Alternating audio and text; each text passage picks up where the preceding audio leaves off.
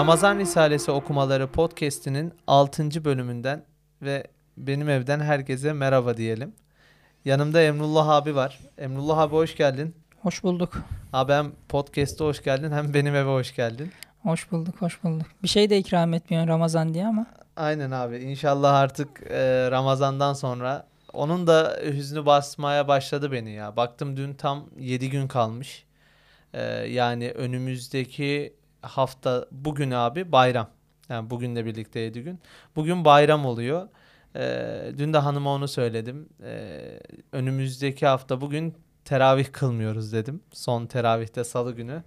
Çok çabuk gelip geçiyor. Yani nerede o eski Ramazanlar diye klasik e, bir şey var ya abi klişe e, tabiri caizse ama bu Ramazan'ın hızlı geçmesi de klişe. Çok çabuk geçiyor. Ne Aynen. oluyor da ne bitiyor anlamıyoruz yani. Evet. Abi 5. nüktedeyiz. Ee, biz tabii 5. nükteyi kullanıcılar, dinleyiciler diyeyim daha doğrusu bilmiyor. Biz bir kere çektik ama kayıt almayı, kameranın kaydını almayı unutunca şimdi tekrarlıyoruz elhamdülillah. Şimdi abi 5. nükteyi fakir yine okusun. Ee, fikirlerimizi birbirimizle paylaşalım. Tamamdır. Bismillahirrahmanirrahim. Ramazan-ı Şerif'in orucu, nefsin tehzibi ahlakına ve serkeşane muamelelerinden vazgeçmesi cihetine baktığı noktasındaki çok hikmetlerinden birisi şudur ki. Yani Ramazan-ı Şerif'in e, orucu, nefsin tehzibi ahlakına ve serkeşane muamelelerine bakıyormuş. Bunun da tabi bu muameleye bakan çok hikmetleri varmış. Biz onlardan sadece bir tanesi ne okuyacağız. Tehzib ve ahlak deyince ne geliyor abi aklına? Neyi örnek verebiliriz? Ahlakın güzelleşmesi yani nefsin ahlakının güzelleştiriyormuş Ramazan-ı Şerif'in orucu.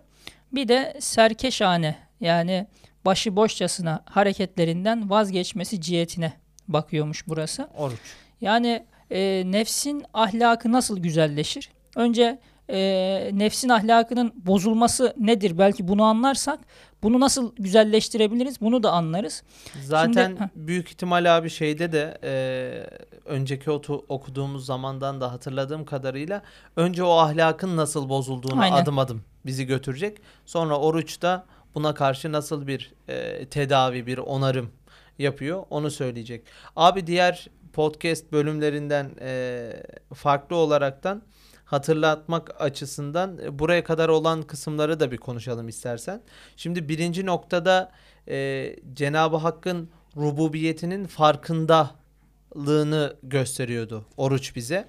Yani e, şöyle umumi bir kanuna tebayet olduğu için bir ordu örneği veriyordu. Oradaki ihsan, ikram, rahmet, rahmaniyet e, bunlar daha fazla, rahimiyet daha fazla belli oluyordu. Bir rububiyet gösteriyordu yani. İkinci noktada rububiyetin farkında olan insan yani evet birisi beni besliyormuş, birisi bana rahimane, kerimane muamele ediyormuş diyen bir insan otomatik olaraktan bir şükür vazifesini üstüne alacağı için, şükredeceği için. İkincisi de bize şükrü ve şükrü hakikinin nasıl olabileceğini anlatıyordu. Hatırlıyorsan Aynen. Üçüncü üç tane madde sayıyordu. Dört, e, ikinci nüktede. Üçüncü nüktede de artık o şükrün asıl bir kanunu e, kendin o nimete ihtiyaç hissettiğin gibi başkalarının ihtiyacını da düşünmek. Yani artık kendinden çıkıp ba- başkalarıyla e, insandaki o empati duygusunu doğru kullanıp şükürden şefkate götürüyordu. Dördüncü nükte sizin evde okuduğumuz nüktede de e, bu kadar rububiyet Cenab-ı Hakk'ın rububiyetini gördü. Sonra şükretti. Sonra o şükür vasıtasıyla diğer muhtaç insanlara anladı, şefkat etti. Sonra bütün oralarda dolaştıktan sonra demek ki böyle bir nizama karşı şimdi ben kendim e, benim nefsim bu kadar hikmetlerin karşısında kendisini nasıl terbiye edecek diye e, nefsin terbiyesinin ilk aşamasının mevhum rububiyeti yani sahte e, ilahlık, Rablık diyeyim daha doğrusu dava etmesi olduğunu hatırlatmıştı bize. Dördüncü nüktede de bu mevhum rububiyetin nasıl kırıldığını. Şimdi herhalde abi o mevhum rububiyet kırıldıktan sonra anca tehzibi ahlak e, yani nefsin ahlakının güzelleşmesi mümkün oluyor. Bu Aynen. noktada da konuşabiliriz mesela. Nefsin abi mevhum rububiyeti kırılmadan ahlak güzelleşemez mi? İleride okuyacağız ama okumadan bir konuşalım kendi aramızda. Ya önce işte kendinin kul olması lazım ki yani o kula göre bir ahlak profili çizilsin. Yoksa e, kendini ilah bilen bir nefse herhangi bir profil çizemezsin. Herhangi bir sınır koyamazsın. Ahlak zaten e, nasıl diyeyim e, belli kurallara tabi olduğunda olur olunca ahlak oluyor. Mesela e, ahlakın dinimizin verdiği bazı kurallar var. Sen bu kurallara uyunca güzel ahlak sahibi oluyorsun. Oysa rububiyeti olan kendi rububiyetini ilan eden, kendi Rablığını ilan eden bir nefsi nasıl bir çerçeveye koyacaksın? Nasıl bir ona sınır vereceksin? Bak senin had, sınırların budur.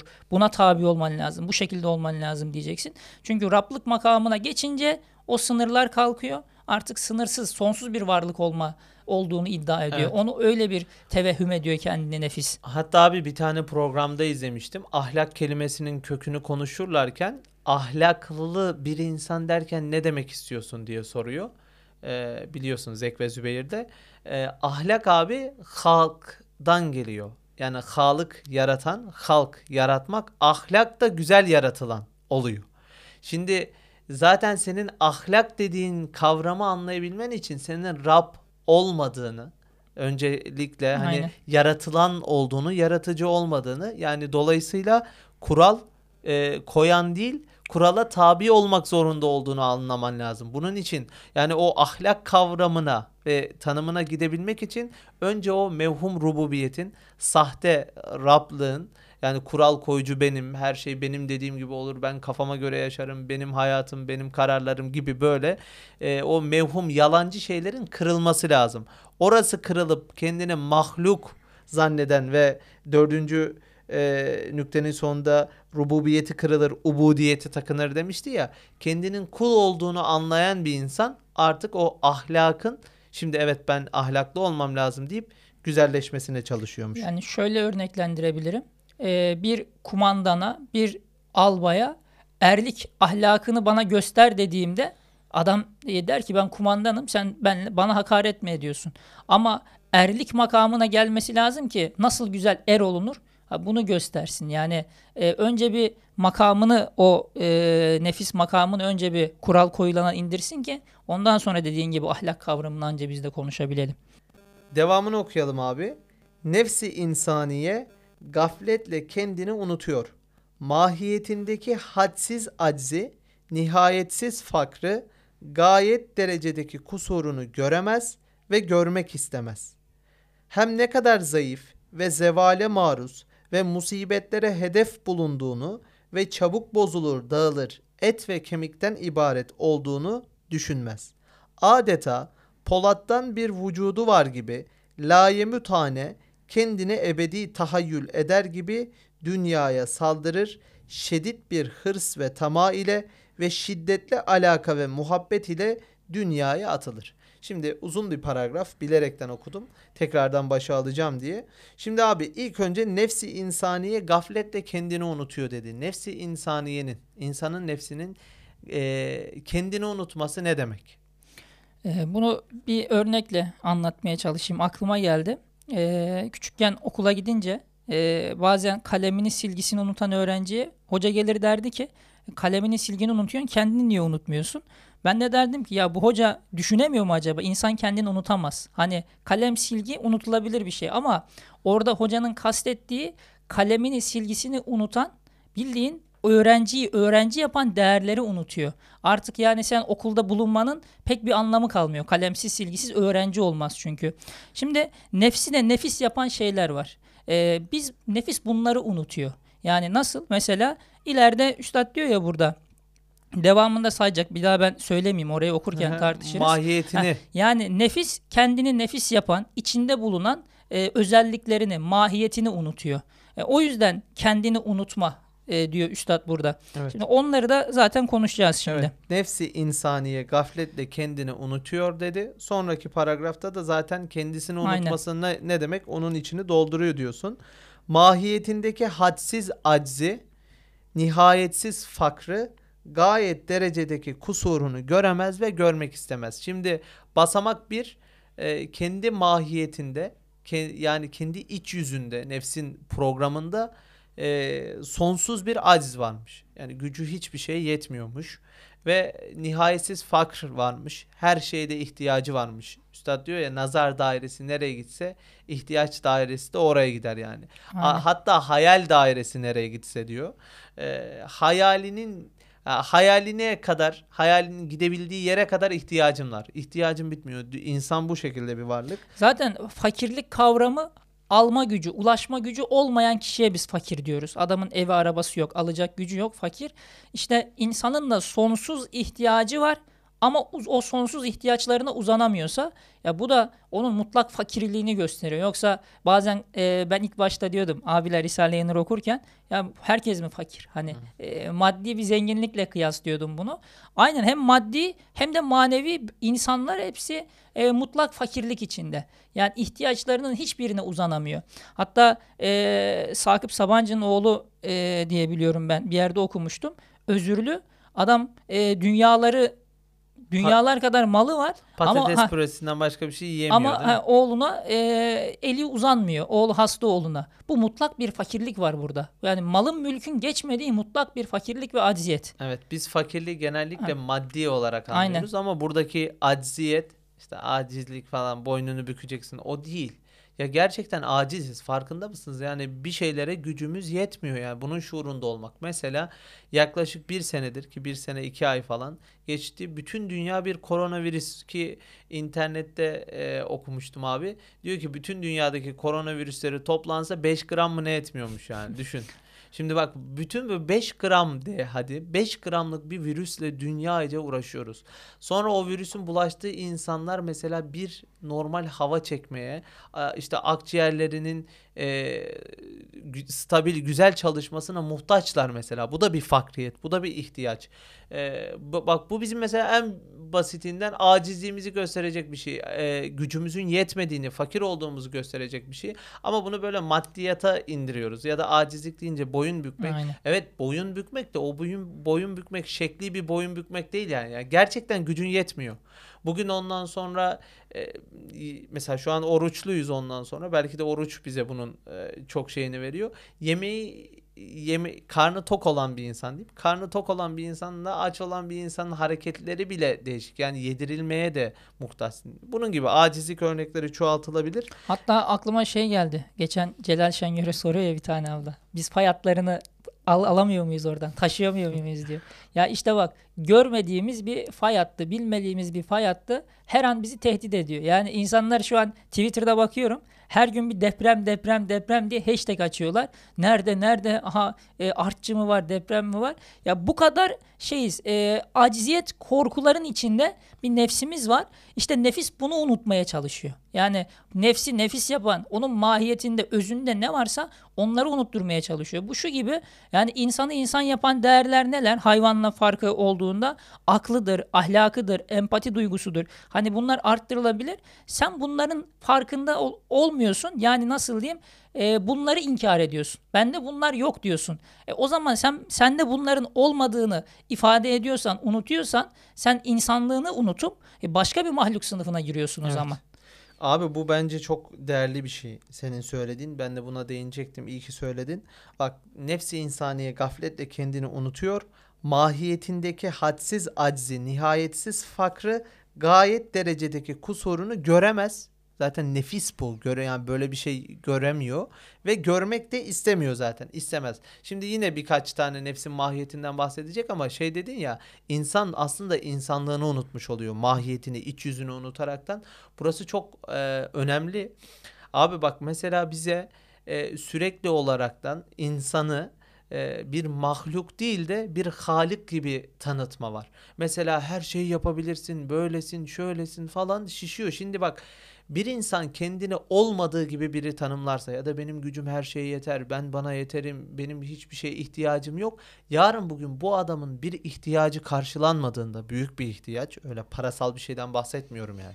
Deminki konuştuğumuz manada ihtiyaç ya da gücü mesela bir şey yetmeyince, mesela bir depreme güç yetiremeyince ya da e, ölen birisini durduramayınca, onu gereğine getiremeyince o çok kendisini şişirdiği, ben aciz değilim, ben fakir değilim diyen insan küt diye düşüyor. Bu küt diye düşme de bize psikolojik sorun olaraktan geri dönüyor. Yani bir insan bilse ki ben zaten e, acizim, benim bunlara gücüm yetmez. Ben zaten fakirim, benim ihtiyacımı temin etmeye gücüm yetmez.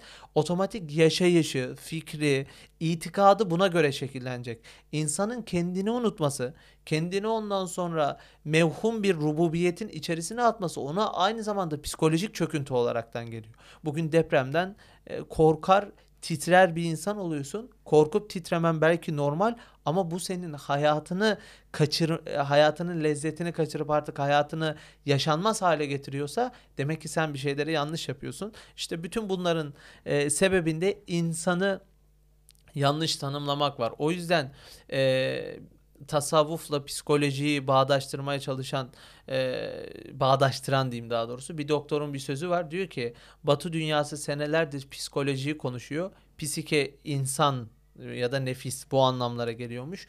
Ama psikoloji diyorsun yani bu, bu psikenin bilimi diyorsun aslında. Kelime bu demek ama psikeyi doğru düzgün tanımlayan yok. Yani insanı ne diye tanımlıyorsun? Eğer insanı hayvan olarak tanımlıyorsan psikoloji o hayvanın bilimi oluyor. Bütün her şeyi sebep sonuçla açıklayacaksın. O psikeyi insan diye tanımlayacaksan mahiyetinde acizlik fakirlik var. O zaman zaten çok sorun ortadan kalkıyor. Problem o tanımı o mahiyeti unutmak yani. Ben üniversite yıllarında e, çok kişisel gelişim kitabı, motivasyon konuşması, hatta motivasyon konuşması demeyeyim de gaza getirme konuşması falan dinliyordum. Yani kitabı okurken böyle bir şey yapıyorsun ha, hani ben bunu yapacağım. Ondan sonra ben e, şöyle en akıllı adamım. Ha, ben şöyle bir adamım. Ben şöyle mühendis olacağım falan bir gaza geliyorum.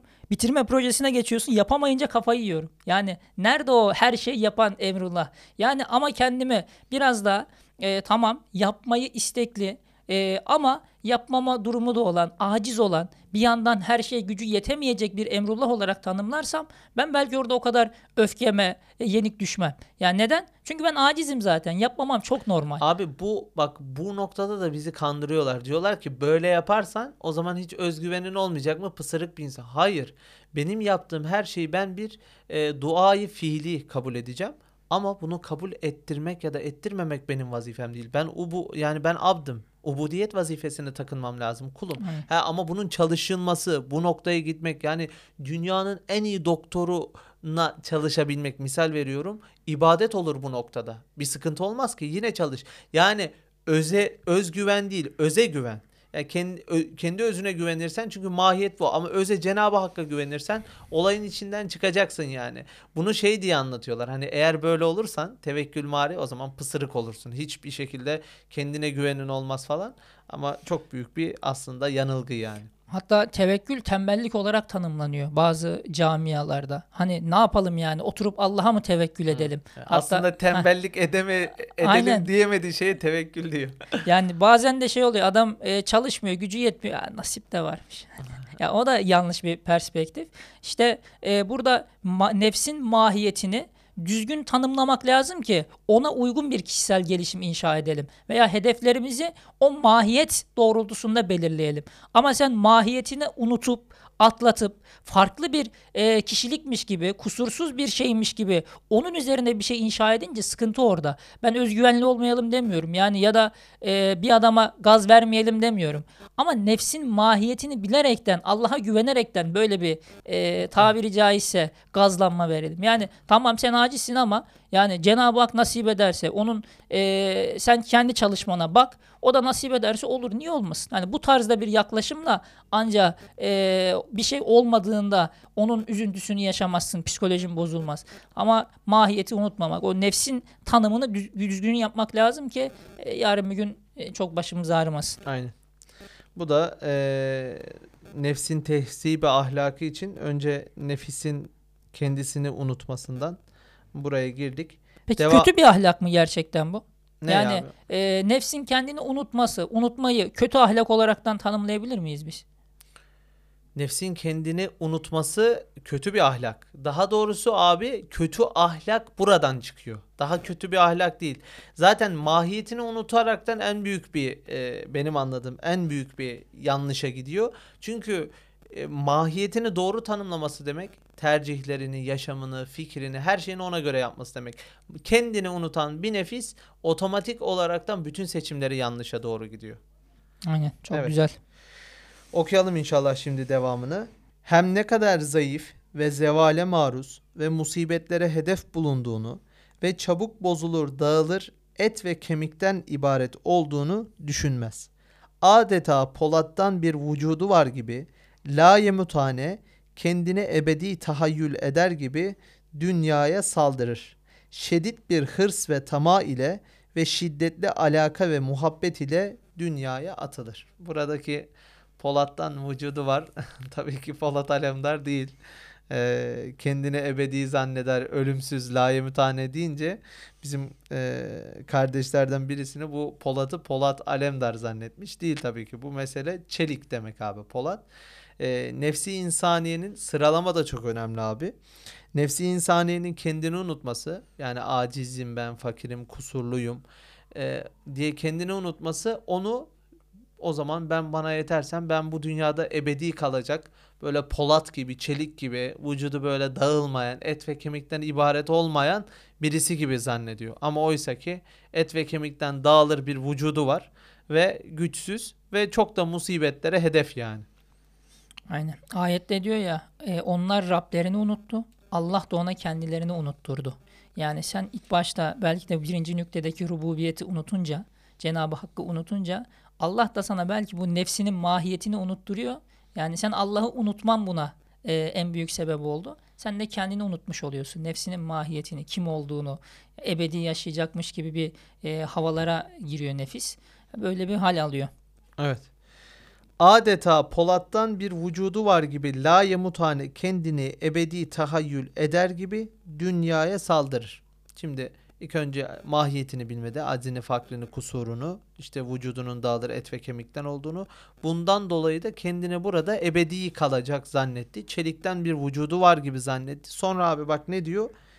Dünyaya saldırır. Bu sefer bütün o maddi ve manevi hissiyatlarını, işte e, letaiflerini, organlarını, kuvvelerini hepsini dünyaya çeviriyor. Şedid bir hırs ve tama ile ve şiddetli alaka ve muhabbet ile dünyaya atılır. Her lezzetli ve menfaatli şeylere bağlanır. Hem kendini kemali şefkatle terbiye eden Halik'ini unutur. Şimdi şu birinci heme kadar yani en son okuduğum heme kadar bir konuş bir konuşalım abi. Ee, şedid bir bütün hırs e, pardon bütün istidatlarını maddi ve manevi bütün letaiflerini de dünyaya çevirince artık bu insanda ne oluyor? Şedid bir hırs, şiddetli bir hırs ve tama, doymazlık ve şiddetli bir alaka ve muhabbet. Burası çok önemli bence abi. Şimdi ben buna ileride de değinecektim ama burada da söyleyeyim. Üstad 17. sözde diyor ki eee, nasıldı? Kötü ahlakı söylerken dünya perestlik esasatı olan evet aynen cümle böyle. Dünya perestlik esasatı olan ahlakı seyyiyeden tecerrüd et. Yani bizim ahlakı seyyiye dediğimiz, kötü ahlak dediğimiz şeyi bugün tanımlasan işte hırsızlık yapmak, işte birinin al işte e, malına el uzatmak, birinin e, işte belki ırzına el uzatmak, dili di- dil uzatmak ya da hep böyle uç örnekler aklımıza geliyor. Ama ahlakı seyyiye dediği mesele bu değil abi. Ahlakı seyyiye dünya perestlik. Yani ne demek biliyor musun? Senin bütün hissiyatını, bütün maddi ve manevi letaifini, organlarını sanki bu dünyada kalacakmış, sonsuz kalacakmış gibi hepsini dünyaya yöneltmen, dumura uğratman. Çünkü neden? Bu dünya fani olduğu için abi 9. mektupta söylüyor ya onlara hiçbir şekilde karşılık gelmediğinden o istidatlar, o kuvveler sonsuz olduğundan karşılık gelmediğinden bu sefer sende sürekli onu doyurmak için şiddetli bir hırs başlıyor. Kıskançlık başlıyor mesela. Çünkü dünyevi makam bir iki tane olabilir. Sınırlı sayıda olabilir. E bu da ondan sonra otomatik işte ben mi kapacağım o makamı Emrullah abi mi kapacak? Bak bir kıskançlık oluyor. Ama uhrevi şeylerde böyle olmuyor. Yani burada e, insanın kendi mahiyetini unutması, dünyada ebedi kalacak zannetmesi, sonra bütün maddi ve manevi istidatlarını dünyaya yöneltmesi onun ahlakı seyyiyesi oluyor. Yani bir insan böyle hani bugün kalkayım da e, işte ne yapayım yeter bu kadar ahiret hadi birazcık da dünyalık olayım demiyor abi. Bütün bak bu sistem böyle domino taşı gibi kendini unutuyor. burada sonsuz kalacak zannediyor. E burada sonsuz kalacaksam e ben de şimdi hırs var, bilmem ne var, para lazım, şu lazım. Bütün bunları burada doyurmaya çalışıyor derken işte o dünya perestlik e, içerisine düştüğünde de o ahlak-ı seyyiye dediğimiz hırs, tama, açgözlülük, gıybet, e, yalan bunların hepsinin menbaına insek işin içerisinde leş gibi maalesef dünya kokuyor yani. Ve dünya kokmasının da sebebi nefsin mahiyetini unutması diyebilir miyiz o zaman? Evet. Yani nef- nefis Aynen. nefis ondan sonra zaten kendisini bilse oralara hiç gitmeyecek. Yani ben mahlukum. 50-60 sene buradayım. E o zaman ne diyor 9. mektupta? E, bir dakika mana itibariyle söylüyorum. Tam cümleyi hatırlam hatırlayamıyor olabilirim. Diyor ki bir dakika e, inat edilmemesi gereken şey bir sene inat, hırs gösterir ya da hırs olarak söylüyor. Hırs gösterir diyor. Neden?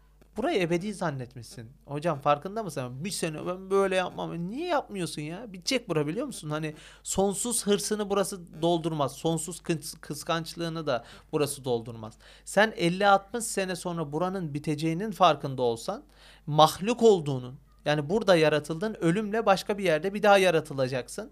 Bunun farkında olsan bütün bu ahlak-ı seyyiyeden dünya perestlik esasatı olan ahlak-ı seyyiyeden kötü ahlaktan e, şey yapıyorsun. O yüzden nefsin kendini bilmesi lazım demek ki tehzibi ahlak için ki zaten konu oraya gelecek ahlakın güzelleşmesi için ki diye. Devam edeyim mi abi? Devam edebilirsin. her lezzetli ve menfaatli şeylere bağlanır. Hem kendini kemali şefkatle terbiye eden Halik'ını unutur. Bu sefer bütün istidatlarını vesaire buraya yönlendirdi. Ben bana yeterim dedi. Hırsını, kıskançlığını, işte sair şeylerini burada tatmin etmeye başladı. Bir dakikadan sonra da çok da Allah'a bir ihtiyacın kalmıyor yani abi. Çünkü sen senin gücün sana yetiyor. Bence en büyük de ahlaksızlık budur. Evet. Yani sana bu kadar nimeti veren, bu kadar ikramı yapan Rabbini e, vefasızlık göstermek bence yalan ve benzeri e, şeyler, büyük günahlar da yerleri ayrı. Onlar da bir ahlaksızlık tanımına giriyor ama Ama bütün o de ahlaksızlar bu ahlaksızlıktan işte çıkıyor. belki de işte en büyük ahlaksızlık, en büyük netice Halık'ını unutmak.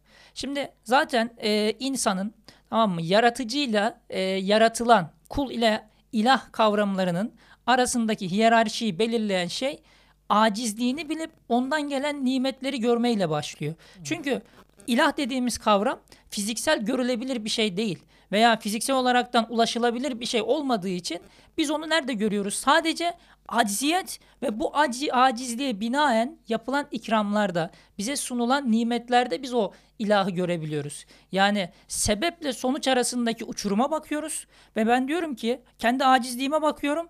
Bana gelen bu sonuçlara, bu nimetlere e, sebep arayışına giriyorum. İşte orada ben Cenab-ı Hakk'ı buluyorum. Ama ben daha en başta o sebep arayışına girmezsem, oradaki acizliğimi görüp bu acizliğe binaen bana ikram edilen nimetlerin farkında olmazsam böyle bir arayışa dahi girmeyeceğim. Böyle bir arayışa girmediğim için Halık'ımı unutacağım. Yine en temelde ne var? Nefsin kendini unutması, acizliğinin farkında olmaması var. Evet. Çünkü aciz insan tutunacak bir dal arar. Yani işsiz adam tamam mı? E, işe girebilecek bir torpil aradığı gibi şimdi sen kendine kendine yeten bilirsen e, niye bir halık arayışına, neden bir yaratıcı arayışına giresin? Neden nimetlerdeki ihsanı, ikramı görebilesin ki? Çünkü onlar benim için bir ikram, bir ihsan değil. Yani bana gelen bir... Ben bana Ha, yetiyordum yani. Bana yetiyordum. Bunlar bir tercih sonucu bana gelmedi. Yani ne olmuş yani? Basit bir çilek, basit bir nimet. Şimdi ama ben acizliğimi bildiğim zaman anlıyorum ki evet benim bunlara ihtiyacım var ve bu ihtiyacımı gören kudretli, merhametli birisi var ve onun tercihiyle bana geliyor. Gidip acı yaratabilirken tatlı yaratıyor. Böyle asabi, sinirli bir mahlukat yaratabilirken gülümseyen bebekler yaratıyor. Şimdi bu kadar e, nimeti görmeme sebebim nefsimdeki o acziyetimin ihtiyaçlarımı bilmememden kaynaklı. Aynen. Belki de işte buradaki kötü ahlak, ahlakı seyyiye dediğimiz en büyük ahlaksızlık Halık'ını unutmak. Evet. İşte bu noktada da e, kendini bilen Rabbini bilir ya da nefsini bilen Rabbini bilir sırrı da böyle aşikar oluyor yani o, Aynen. o meselenin aslında olayı bu. Hem neticeyi hayatını ve hayatı uhreviyesini düşünmez, ahlakı seyyiye içinde yuvarlanır. İşte abi artık kendini unuttu. Dünyaya saplandı. Saplanınca bütün istidatlarını orada dumura uğrattı. E, otomatik olaraktan bu dünyadan e, bu dünyanın bir sonu olacağını unutan bir insan da hayatı uhreviyeyi düşünmüyor. Onu da unutuyor yani. Bu hayatın bir neticesi olduğunu ondan sonra unutuyor ve o ahlak-ı seyyiye içerisinde dünya içerisinde yuvarlanıyor. Dünya deyince işte bu e, çok çalışmak falan bilmem ne değil. Bak ben bunu abi mesela lahikalarda gördüm. E, üstadın gerçekten o birinci talebe husu, e, hitabına masar olmuş ya şey Hulusi abi gerçekten o fikir yapısıyla da onun birinci talebe olduğunu gösteriyor. Üstad diyor ya mesela dünyayı kesben değil kalben terk etmek lazım diye. Mesela e, Hulusi abi kesben terk edememiş ki te- terk etme gayretinde ama terk edememiş. Ama akşamları eve geldiğinde hep cümleleri şöyle abi. Diyor ki mesela e, keşke bu nurlarla iştigal etmediğim vakitler enfası madudeyi hayattan olmasaydılar diyorum. Yani hayatın sayılı nefesleri içerisinde olmasaydılar diyorum mesela. Yani bak evet bir meşgalesi var dünyevi ama kalbi ondan hoşnutsuz. Yani e, o yüzden Nurlu e, başka bir yerde diyor ki e, dünyevi işlerden istinam edebildiğim, itinam edebildiğim vakitlerde koşa koşa bu nurlu pencerelere yapışıyorum diyor mesela bak hep kalbine sokmamış onu. Evet ama meşgul etmiş. Yani evet dünya bizi meşgul edecek. Bazen ailevi sorumluluklarımız meşgul edecek. Bazen işimiz meşgul edecek. Bazen gevşekliğimiz meşgul edecek. Bu meşgul etmesin. Kümbet hayat yaşayalım değil. Bu zaten bu asırda biraz teklifi malayutak olur yani. imkansız bir teklif olur. İnsanlar bunu yapamaz. Ama kalbine sokma. Hiç olmazsa o böyle üzüntüyü ulan çok dünyalık olduk be. Boşa uğraşıp duruyoruz be. Ya bunların hepsi faniye gidecek be deyip Bari onun içerisinde mana aramaya müteveccih ol. Yani e, bütün bunların olmaması bizi ahlakı seyyiye atıyor. Yoksa ahlakı seyyiye şu da demek değil yani. Sabah kalkıyorum gidiyorum 8'de işime başlıyorum. Akşam 6'da bir, birikiyorum. Ben ahlak, dünya perestlik esasatı içerisinde yuvarlanıyorum. Değil. Hissiyatını oranın tatmin etmeyeceğinin farkındaysan onu dünyevi vazifelerin olaraktan yapıp ama oranın hissiyatını tatmin etmeyeceğini bilip e, diğer taraftan e, bir imana ve İslamiyete muhtaç olduğunu fark edip ona göre de çalışıyorsan tamam o ve zaman nefsinin kurtarırız. mahiyetini unutmadan dünyalık işte çalışıyorsan yani gayet güzel de çalışılabilir. Evet yani yoksa herkes böyle Efendimiz de ticaretle uğraşıyordu yani hiç kimseye demiyoruz ki böyle kapanacaksın kümbete medreseye başka hayatta bir şey yapmayacaksın Öyle falan. bir Öyle algı bir şey var yani, olmaz ya yani. bırakın şu kitapları da vatana millete faydalı olun çalışın zihniyeti de var. Yani o o da yanlış bir görüş. Ee, ondan sonra yoksa e, bırakın bu dünyalık işleri de ahirete çalışın da yanlış bir görüş. Hazreti Ömer'in o ifadesi çok bilinen bir ifade olsa da tekrar etmekte fayda var. Hani e, ölmeyecekmiş gibi dünya için yarın ölecekmiş gibi ahiret için. İşte bunun bu nasıl olacak peki? Bizde o ilk da, kısım tamam ha, abi de ikinci kısım ha, o nasıl olacak? Nefsin mahiyetini unutmadan her an ölecekmiş gibi çalışmak. E, hatta meşhur bir hocanın sözü var. Atıf, bu, atıfta bulunuyorum ama hocanın sözü aklıma gelmedi. Hakkını helal etsin. E, öyle bir hayat yaşayın ki yarın öleceğinizi bilseniz hayatınızda bir değişiklik olmasın. Yani müthiş bir cümle, müthiş bir ifade. Gerçekten yarın öleceğimizi bilsek ya da şuraya deseler ki hani meşhur bir tane de şiir var. Peygamber gelse ağırlamak ister misiniz diye hayatınızda. Şimdi böyle bir durumla karşılaşsak ne yaparız? Hayatımızda bir günde her şeyi atıp yani aman ben ahirete gidiyorum hazırlanayım derdine düşeriz. Ama nefis ne diyor? Yarın ölmeyeceksin. Yani kendi mahiyetini yarın ölmeyecekmiş gibi, ebedi yaşayacakmış gibi tanımlamaya çalışıyor. Seni o ahirete dayalı işleri hayatına sokmanı istemiyor. Sadece dünyada kal diyor. Bu birinci lemadaki e, üstad diyor ya e, nefsine binersen nefis seni şu zincirleme e, kazaya götürüyor. Yani nefsine binersen nefsin seni götüreceği ahlakı seyyiye. Ama sen e, nasıl diyeyim nefsini vasıta olarak kullanırsan e, o nefsinin mahiyetini bilip hareket edersen o zaman güzel ahlaka doğru Ha, yani getirecek. nefsin sana binerse o seni buraya götürüyor, zorluyor. Ha, aynen. Ha, Yanlış ters oldu ha, ama mana doğru. Ama eğer sen nefse binip araç olarak kullanabilirsen o zaman da ubudiyet makamında acizlik falan gibi çok güzel manalar açıyor. Şimdi nefsi konuştuk. Nefis ahlakı seyyiyeye nasıl gidiyormuş? E, mahiyetini unutması onu onu nasıl dünyalık ediyormuş? Dünyalık olunca da zaten ahlakı seyyiye sırrı ortaya çıktı dedik. Peki şimdi oruç buna nasıl bir tedavi yapacak? Diyor ki abi işte Ramazan-ı Şerif'teki oruç en gafillere yani o en unutmuş kendisini en unutmuş e, nefse bile ve mütemerritlere inatçılara zaafını ve aczini ve fakrını ihsas ediyor. Açlık vasıtasıyla nasıl yapıyor peki bunu? Açlık vas açlık vasıtasıyla midesini düşünüyor. Midesindeki ihtiyacını anlar.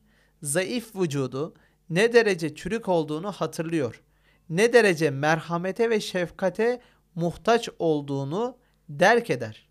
Nefsin firavunluğunu bırakıp kemali acz ve fakr ile dergah-ı ilahiyeye bir ilahiyeye ilticaa bir arzu hisseder ve diyor ve de bir kalsın. Yani bak acayip abi şimdi sen böyle kendi kendine yeten bir adamdın. Gücün, kuvvetin, hiçbir acizliğin yoktu. Kimse senin bileğini bükemiyordu, belini bükemiyordu. Ee, fakir değildin sen. Ee, böyle bir adama oruç geliyor. Sadece mide diyor ya vücudun fabrikası hükmünde orası tatile eşgal etse diğer yerlerde tatil eder diye. Mideye bir kilit vuruyor. Ondan sonra o insan böyle bir hali yok. Ondan sonra sürekli bu uyku hali. Otomatik olaraktan şunu anlıyor yani. Ben acizmişim. Dedi ya en- Özüne dönüyor. Mahiyetini hatırlatıyor. Yani sen busun. Hani bu, busun yani işte gör kıvır kıvır kıvranıyorsun açlıktan. Ondan sonra e, şeker şekerin ihtiyacın var vücuda. İhtiyacını anlıyorsun. Ondan sonra baş ağrısı başlıyor. Hatta yeri geliyor iftara kadar bir öfke patlamaları oluyor adamda. O acizliğe tahammül edemiyoruz. Aynen. Çünkü nefis hep ne yapmış kendini? E, hür, hep böyle rububiyetle güçlü telakki etmiş. Şimdi iftara yakın beyefendi öfke patlamaları yaşıyor. Uzanamıyor. Aynen. İhtiyacını tatmin edemiyor. Gücü yetmiyor. Dün eee, artık dinleyenlerin de hakkına gireceğim. Belki şöyle diyeyim girmemek için. Bir esnafa gittim bir şey alacağım eve. Adam dedi ki ya dedi anlaşabiliyorsak problem yok abi dedi. Ben 15 liralık istedim. O da 20 liralık yapıyormuş minimum. Sonra işte anlaşabiliyorsak problem yok abi dedi. Anlaşırız falan. Abi dedi sabah dedi biri geldi dedi. Yanında da hanımı var bir şey demiyorum. Parayı attı dedi. Böyle yapıyor dedi. Ne konuşuyor ne bir şey dedi ondan sonra. Yapıyorum dedi. Ekstra lavaş istedi dedi. Ben de fiyatını söyledim dedi. Hani suratını ekşitti. Zaten paraya atmıştı falan. Hani o yüzden diyorum dedi ondan sonra. Anlaşabiliyorsak problem yok. Ben de dedim ki abi dedim bizim millete dedim ondan sonra oruç biraz ters tepiyor. hani millet normalde aczini zaafını anlasın diye e, oruç tutuyor. Bizimkiler aczini ve zaafını anladıkça daha da bir beter oluyor. Kabullenmek Ha, istemiyor. aynen kabullenmek istemiyor ama onun dediğin gibi onun altında aslında senin bir sene boyunca ilah e, diye kendini görmüş. Yani Rab diyeyim tam ilah demeyeyim rububiyet noktasında Rab kendini görmüş. Kural koyan istediği gibi hareket eden biri bir anda böyle bir zincirlere takılı bir köle gibi olunca onu kaldıramıyor yani. Ama aslında mahiyetin bu. Düşün işte o ekmeğini suyunu kessen sen böylesin. Hadi kendi kendine yetiyorsan e, Cenab-ı Hakk'ın nimeti olan su, ekmeği, yemeği neyse olmadan yet bakalım kendine. Yetemiyorsun. He, demek ki neymiş? E, senin mahiyetin buymuş diyor. Ve ne derece merhamete ve şefkate muhtaç olduğunu derk eder. E, Gerçekten benim merhamete, şefkate çok ihtiyacım varmış yani. Ve kendinden olmadığını biliyor. Hani bu nimetlerin başkasının gönderdiğinin biraz daha farkına varıyorsun. Çünkü uzanamıyorsun ya hep hazırdı. Hep stoğunda vardı. O kocaman e, dolabındaki stokladığın nimetler hep oradaydı. Blue Ha. Fusion teknolojisiyle. Aynen. Şimdi uzanamıyorsun da e, anlıyorsun ki ya demek ki bak ihtiyaca göre gelmiş.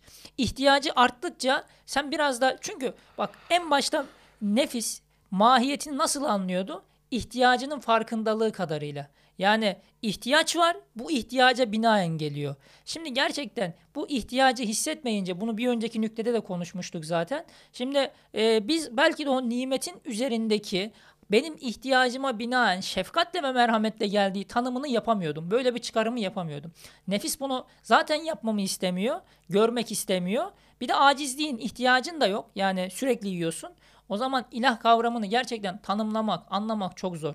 Yani oruç dışarıdan baktığımız zaman e, biraz basite aldığımız ya senede bir kere gelen e, iftarını, sahurunu yaptığımız mübarek ay olaraktan aklımızda böyle basit bir tanımı var.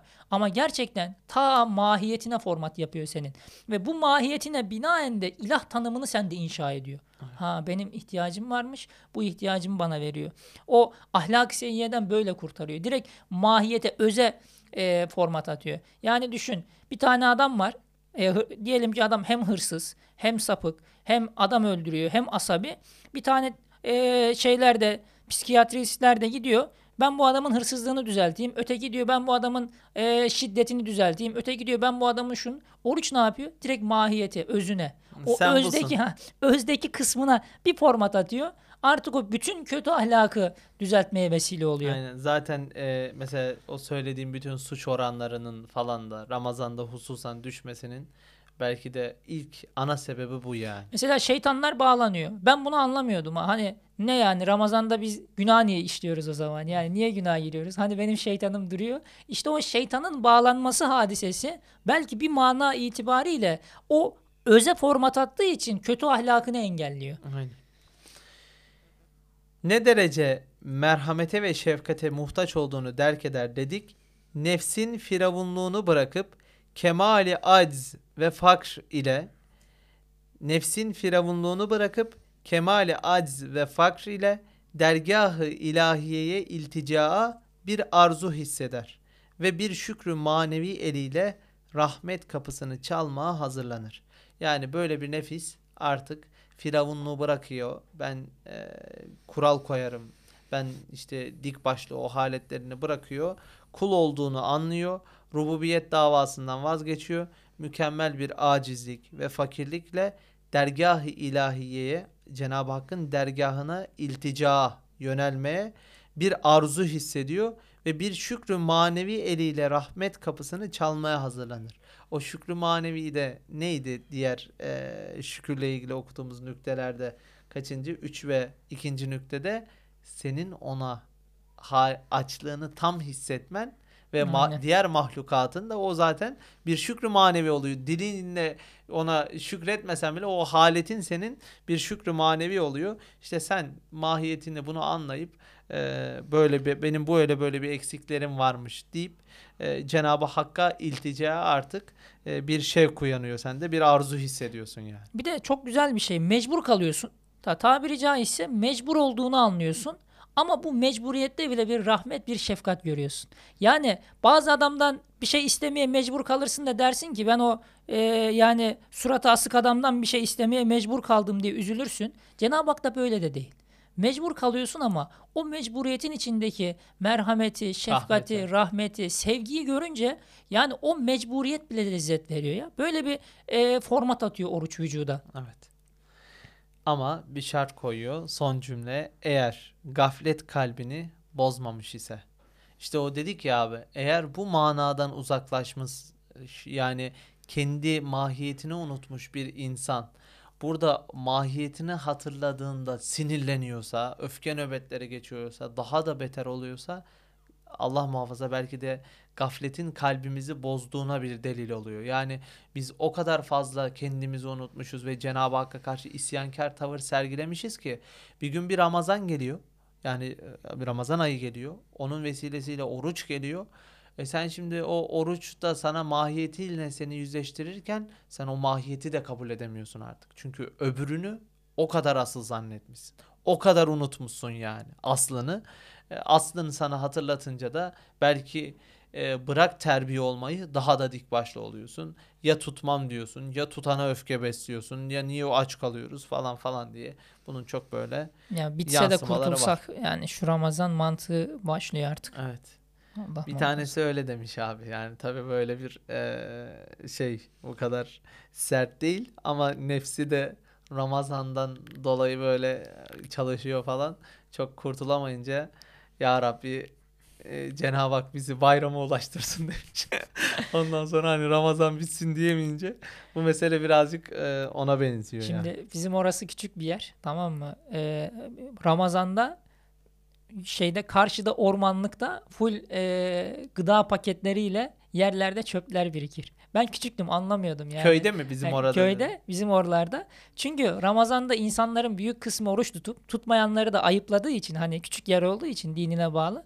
Herkes de karşıya daha gizlice yemeğe gidiyor. Neredeyse birçok insan oraya kaçıyor. Hani e, bir gidiyorsun yani o zaman orucu kim tutuyor diyordum. Ya bu kadar bu kadar abur cubur kola şişeleri. Ben marketteydim. Geliyordu adam. e, şey kola şişesini diyor ki siyah poşete koy. Gazeteye sar. Gözükmesin. Ben karşıya daha gizlice yemeğe gideceğim. Şimdi bu adamlar da artık şu moda geliyorlardı. Ya şu Ramazan bitse de rahat yesek. Orman köşelerinde yemek yiyorsun. Aynen. Evet abi 6. nükteye vardık elhamdülillah. Ee, bundan önceki nüktelerle bağını aslında konunun içerisinde yaptığımız için bir daha zikredip uzatmayacağım. 6. nüktede konuyu e, çok başka bir yere taşıyacak artık orucun, şükrün vesaire in- insanın mahiyetini bilmesinin asıl amacı ne? Asıl onu bir yere ulaştırmaya çalışıyor. Altıncı nüktede ondan sonra konu buraya gelecek. Benim çok sevdiğim bir nükte. İnşallah altıncı nüktede yani Ramazan Risalesi okumaları podcast'inin yedinci bölümünde diyeyim. Görüşürüz. Allah'a emanet ol. İnşallah sen de Allah'a emanet olasın.